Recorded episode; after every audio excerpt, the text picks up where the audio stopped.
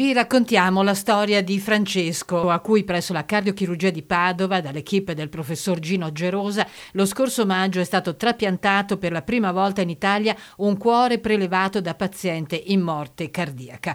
È la mamma che accompagna Francesco nelle camminate. Mi ha detto che prima dell'intervento era costretta a fermarsi per aspettarlo lungo la strada, adesso si è dovuta munire della bicicletta. Riassume così il presidente Zaia appunto questa bella storia. Ad ascoltare le parole c'è anche lui Francesco perché proseguendo a fare strada è arrivato fino a Venezia, ma soprattutto c'è il professore Gerosa che ha mh, eh, fatto con successo quel trapianto e ha portato a termine con un cuore fermo, aprendo la via che oggi appunto può contare già quattro interventi di, questa, di questo tipo a Padova e 17 in tutta Italia. Sentiamo le parole del professor Gerosa. Beh, intanto uh, ridare, come dire, una vita a una persona che era in grossissima difficoltà dal punto di vista fisico e poi come ricercatore la soddisfazione di aver dimostrato che i ricercatori italiani sono molto bravi e quello che gli americani pensavano non fosse possibile fare in realtà era assolutamente facile. E queste sono le parole del professore sulla donazione di organi. L'importante naturalmente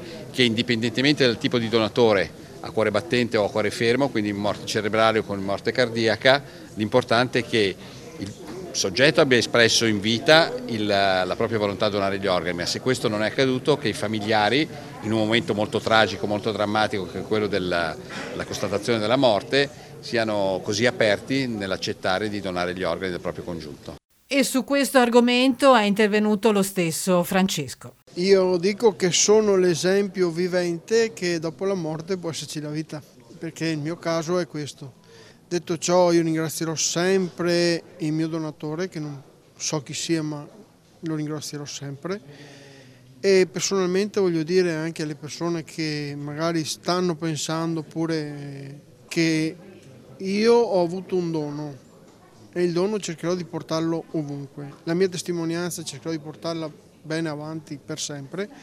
Il dono è una cosa da fare, cioè non da fare, perché non si può dire da fare, però che può fare bene ad altri.